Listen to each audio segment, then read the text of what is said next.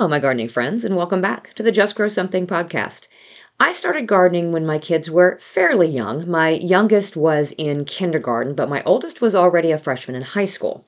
My mom, however, had my brother and I in the garden when we were still in preschool. In fact, that cover photo for this episode is my brother and I in our backyard garden in Colorado.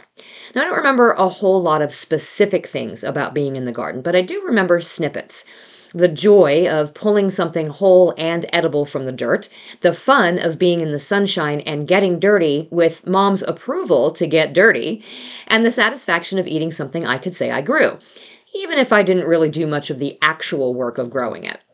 Sitting on my back porch, dipping rhubarb in a bowl of sugar and munching on that sweet and sour snack is a very vivid memory, and that rhubarb came from the plants in our garden.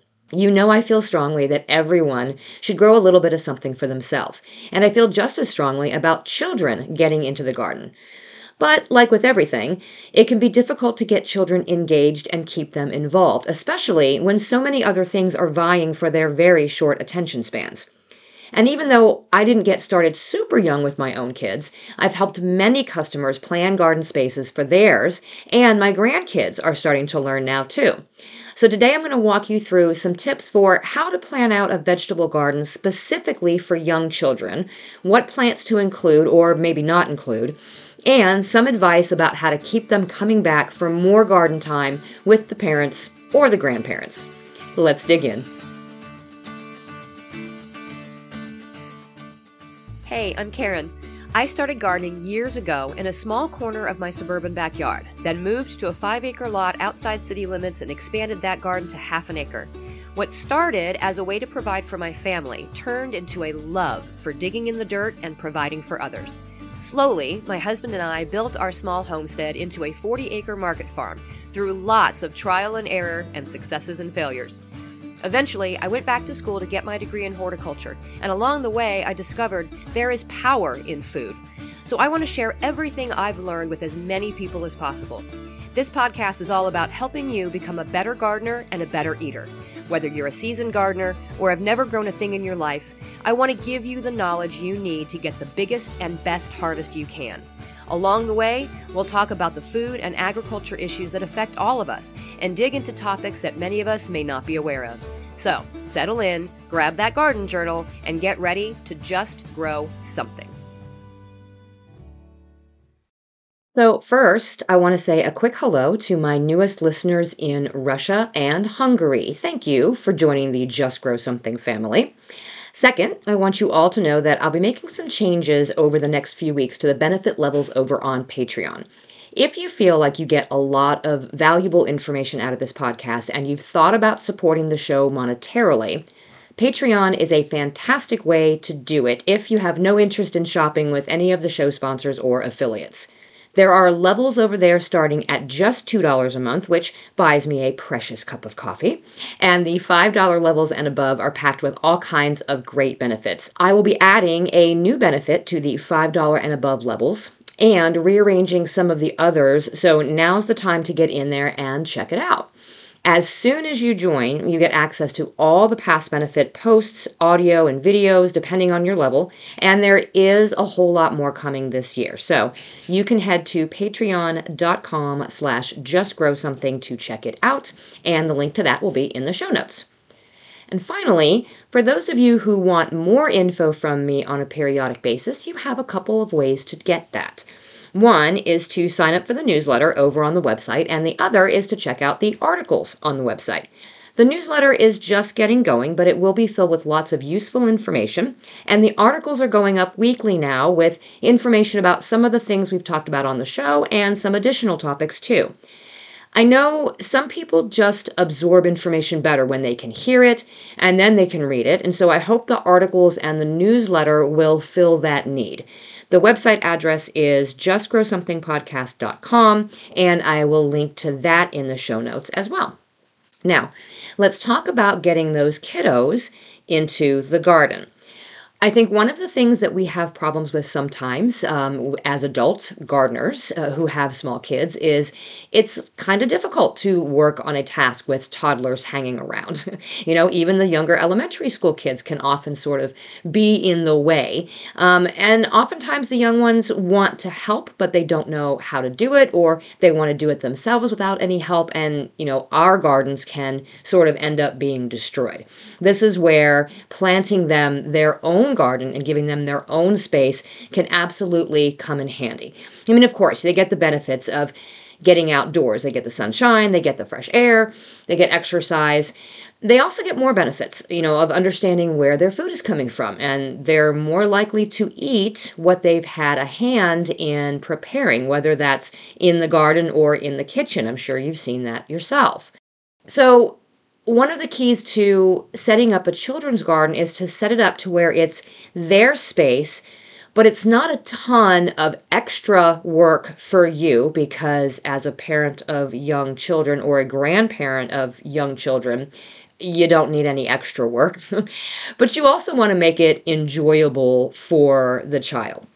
Otherwise, it they're just not going to take any interest in it and they're not going to keep coming back. So, um, I've kind of gone through and broken this down into different sections to give you an idea of, of how to go about actually planning and implementing a children's garden. So, the first thing would be to pick the space. And really, the possibilities on this are endless. You can use small tubs, you can build small individual raised beds or, or one single bed that's just for them. Um, maybe just portion off a small section of an in ground plot. Um, you can just use several pots or even buckets. Just be flexible. Work with whatever you have. Um, if you are short on space, again, you know, small pots and, and buckets, but you can also use those vertical towers. That can be fun for kids too because there's kind of a novelty of growing things higher up, and it will also save you some space. You can also think about making a sort of teepee for them out of poles um, or trellises for peas or pole beans to climb. If you've got the space for this, kids love trellises that go up and over that they can kind of hang out under. And if you've got green beans or sugar snap peas or something growing on that, then they can just sit underneath there and pick the beans or the peas to eat while they're under there. Um, for most of the spaces, though, you want to go small. You want to make sure that you keep it easy for little people to work in with fewer plants and less potential for overwhelm when it comes to their tasks. As they get older, if you want to continue looking at maybe adding an additional pot the next year or increasing their space, then that's perfect. But for the starter, just go small. But let it be their space. Let them decorate it if it's feasible. You know, if you're using containers, pick brightly colored containers, or if you're building a raised bed, let them paint it into bright colors. Um, let them use stickers. Go to the dollar store and get those little plaques that have butterflies and veggies or pictures of garden fairies or something on them and let them stick them all in their garden area. Um, you can also let them paint rocks to use as plant markers for when they plant their things. Make it fun, make it their space. And if you don't actually have an outdoor space, that's not a problem either. There is plenty of opportunity for little ones to get in the garden or get in the dirt, really, um, if you have a porch or a balcony or even just a sunny window. The important thing really isn't the volume of what you grow together. It's just the possibility of growing something. So even if it's one pot of herbs on the windowsill and they get to pick a few of those leaves to throw in their salad, well, it's still something that they got to grow. Now, the second piece of advice I have is to give them their own tools. Kid sized garden tools can actually help make it easier for them to get into the garden and dig in the dirt. Um, they're sized just right for their hands, and it kind of gives them a sense of ownership. These are my things. This is what I get to use when I go into my garden. You can just do the simple things a hand trowel, uh, a small bucket that they can use for either carrying soil back and forth or for pulling their own weeds, um, a small watering can, something that's easy for them to lift and use, but doesn't hold a volume of water that's going to ruin anything if they actually spill it all onto the plant. Um, those fabric hoses that shrink down when they're not in use and that, that grow uh, larger when they are in use are really fun for kids. And it's usually, if you get the smaller ones, they're light enough for them to carry themselves um, small rakes, their own little harvest basket, even a little pair of gardening shoes or clogs. It doesn't have to be elaborate. You know, cheap and simple is definitely the way to go. But again, it gives them some sense of ownership and it also makes it easier for them to be able to work in the garden. And I mean, let's be honest, those things are really stinking cute. Another thing that you can do also is is consider giving them a space to rest in their garden area, a child-sized seat or a bench or just some sort of a spot where they can plop down and and enjoy themselves. Just taking in the sights and the sounds of their garden is a really good idea. And as a matter of fact, that's a really good idea for us as adult gardeners as well. Just sitting and taking it all in instead of constantly doing something. But even more so for our little pint-sized gardeners. So once you've gotten through these couple of things, then the next thing to do is to pick the veggies or the fruits that you plan to grow. I recommend starting with easy to grow, kid friendly stuff or things that you know that they already eat. Things like strawberries, lettuce, sweet peas, or even shelling peas, uh, green beans, carrots, and cherry tomatoes. Those are all kid favorites that are really easy to grow and will often give you multiple harvests. Now, if you have a kid like me, my middle daughter loved broccoli um, when she was growing up. But broccoli isn't necessarily the easiest thing to grow. It takes a good amount of space in the garden and it is slow. So, something like that, even if your kid loves broccoli or something slow growing like that, may not be the best choice for a first time garden. So, try to stick to the things that are faster growing um, or that are, you know, small, easy for little hands to just kind of grab and go.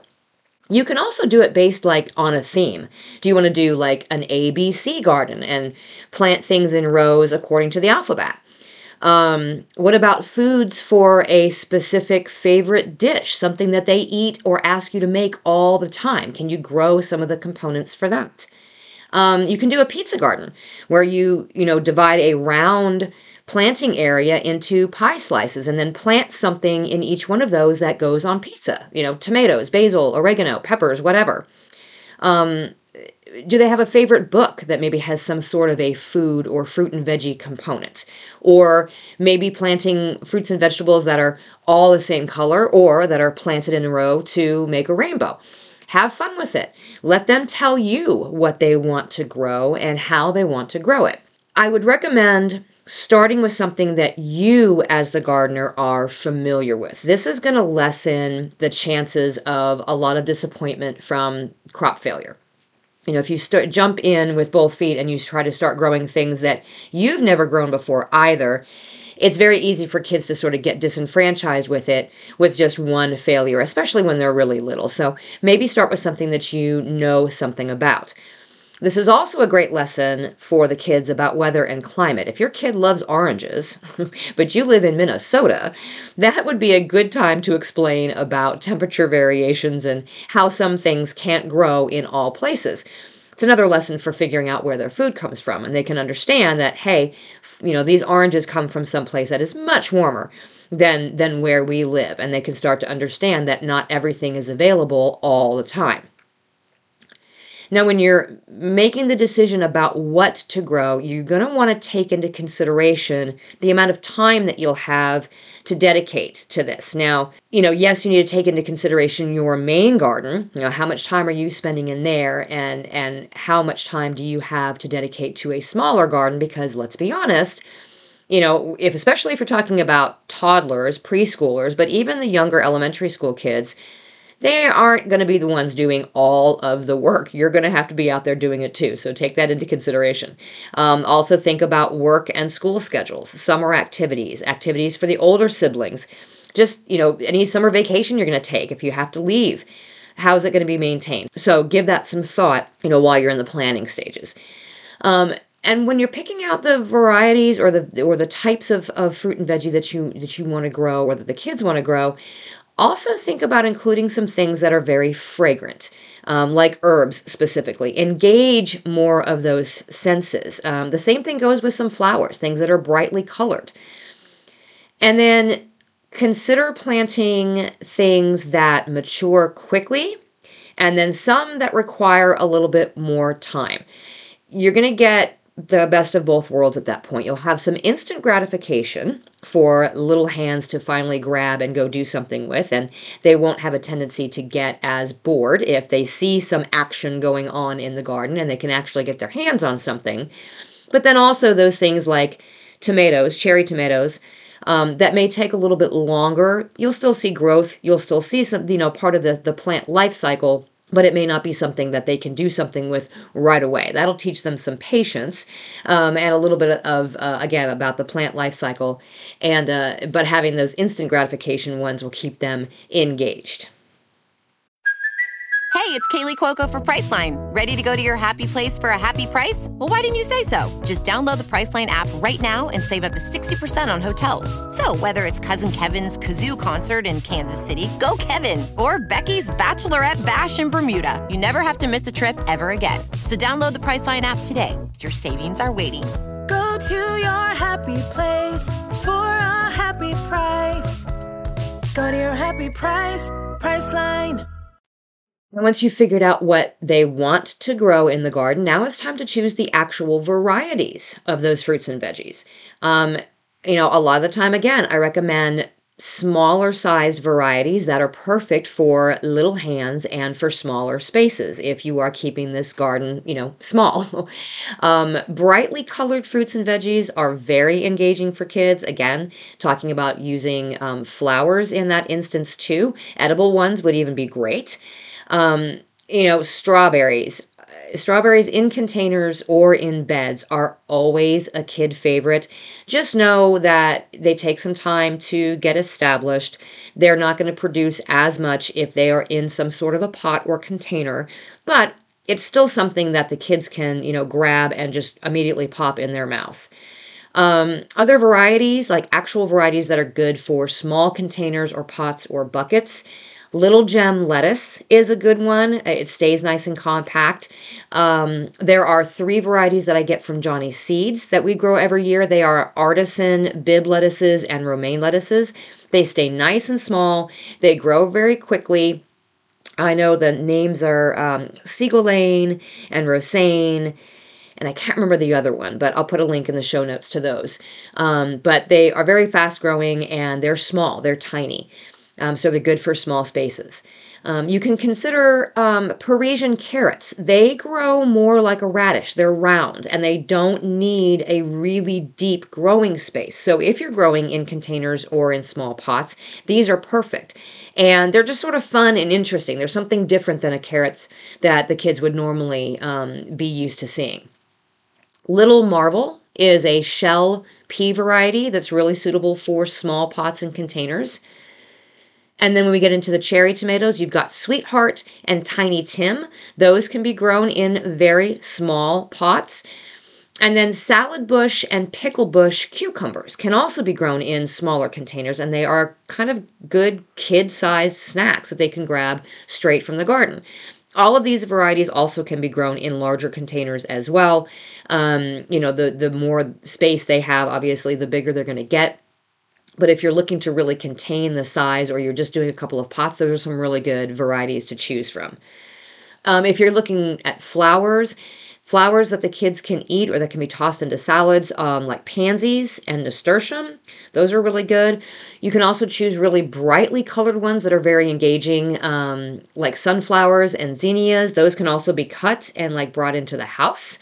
And then you can also have fun roasting sunflower seeds or feeding them to the birds and the squirrels.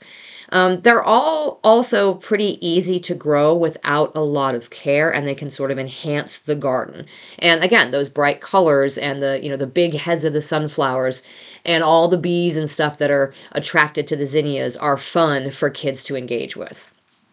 And then for some fast growing varieties, Maestro and Sugarbon are fast growing snap pea varieties, and so you'll get a harvest fairly quickly out of those.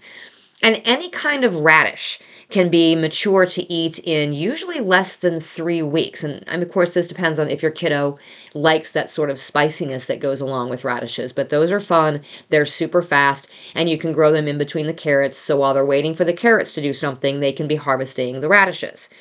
And then lettuce and any leafy green really will be ready within a few weeks at the baby stage, and those can be picked pretty quickly. If you don't want to do head lettuces, the loose leaf lettuces also grow very, very quickly, and they can just be picking a few at a time instead of having to harvest a whole head, and that is pretty engaging for them as well. And then green onions. Green onions can be fun.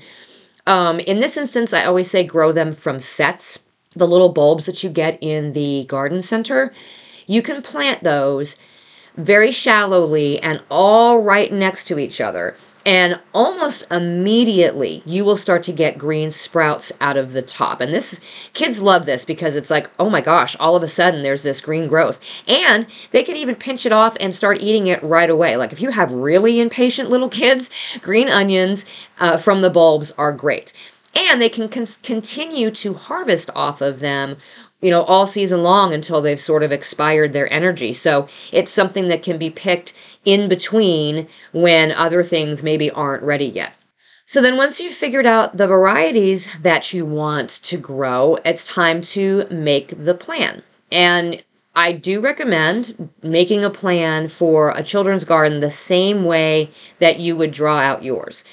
Um, draw out the space, figure out, measure it, you know, figure out how many plants of each variety can fit. Plan your succession plantings, your interplantings, plan your early and mid and late season crops just the same way that you would with yours, just on a smaller scale. Um, incorporate the mulch, the compost, the whole nine yards. Treat it the same way that you do yours so that, you know, you really want this to get the best growth and get off to the best start as possible because you really want your kids to, to be engaged with this. So um, they'll keep coming back if they see that there's actually something happening. And these are all tasks that they absolutely can be helping with. They can help draw the plan. You know, if you've got a piece of graph paper and you're drawing it out, give them a piece of paper and let them draw it out. Let them show you how they think the garden should go. Um, just be sure to keep your measurements in mind and account for those larger plants like squash or vining things like cucumbers and just plant and plan accordingly.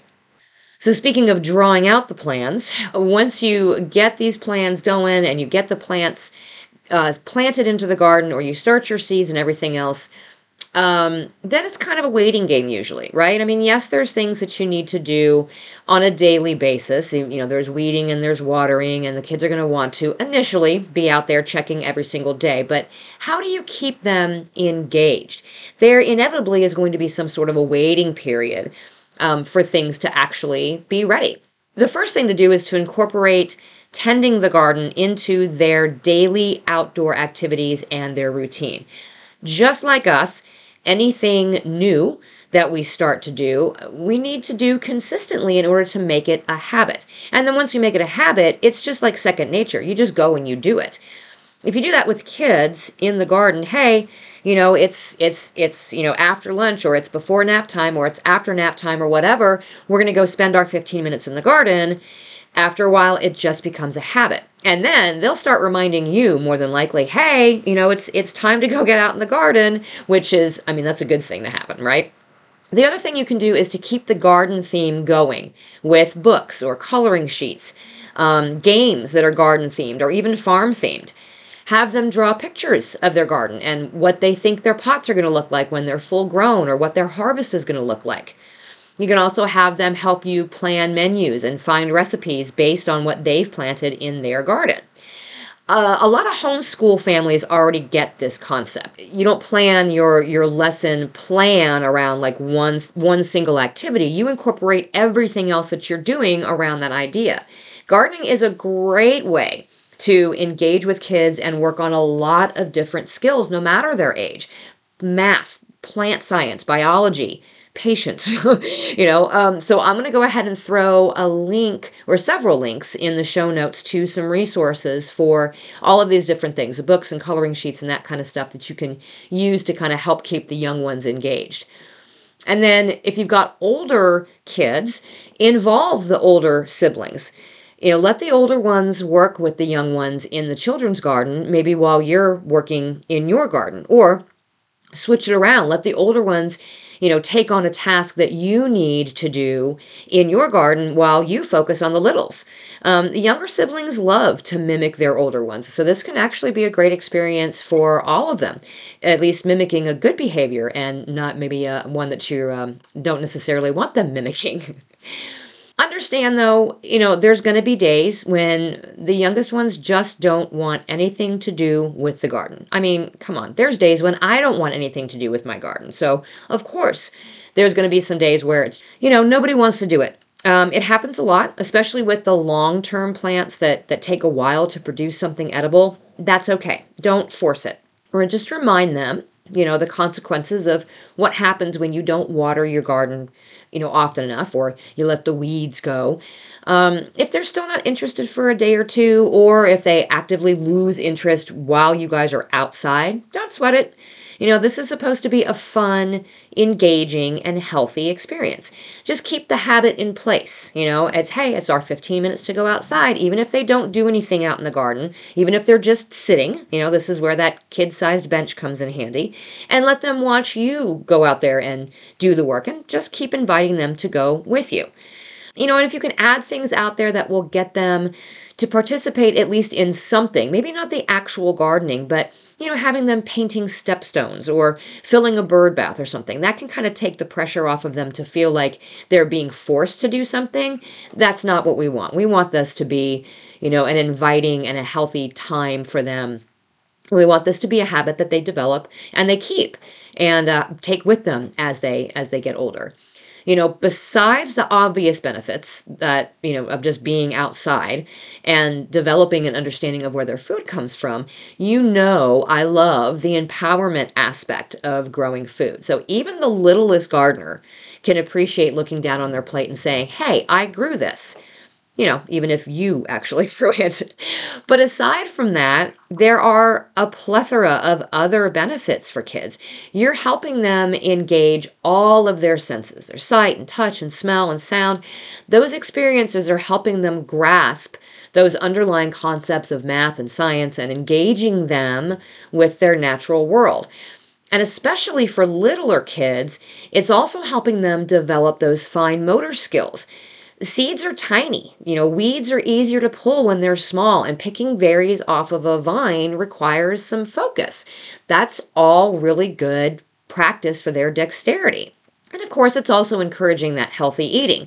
I mean, I don't know about you, but I don't know how to grow a Twinkie in the garden. So if they're eating what they're growing, they're developing some really good, healthy eating habits. And all these benefits are happening while they're engaging with you and other members of the family in an activity together, you know? And it's also teaching them responsibility and patience and helping them learn take uh, to take care of their environment. I just really think that even 15 minutes a day in the garden with them will reap so many benefits and more that I've even probably talked about here. And I'll bet that more often they're in the garden with you the more they're going to want to be out there with you, right? And you just really can't beat that. So, thanks for listening today. If you're planning a children's garden, use the links in the show notes to tag me on social media when you do. I would love to see what you and your littles have going on. And feel free to send me any questions you may have along the way. I'll see you in the garden. You just finished another episode of the Just Grow Something podcast. For more information about today's topic, head on over to justgrowsomethingpodcast.com for all the episodes, show notes, blog posts, discount codes, and more. Don't forget to sign up for the newsletter while you're there.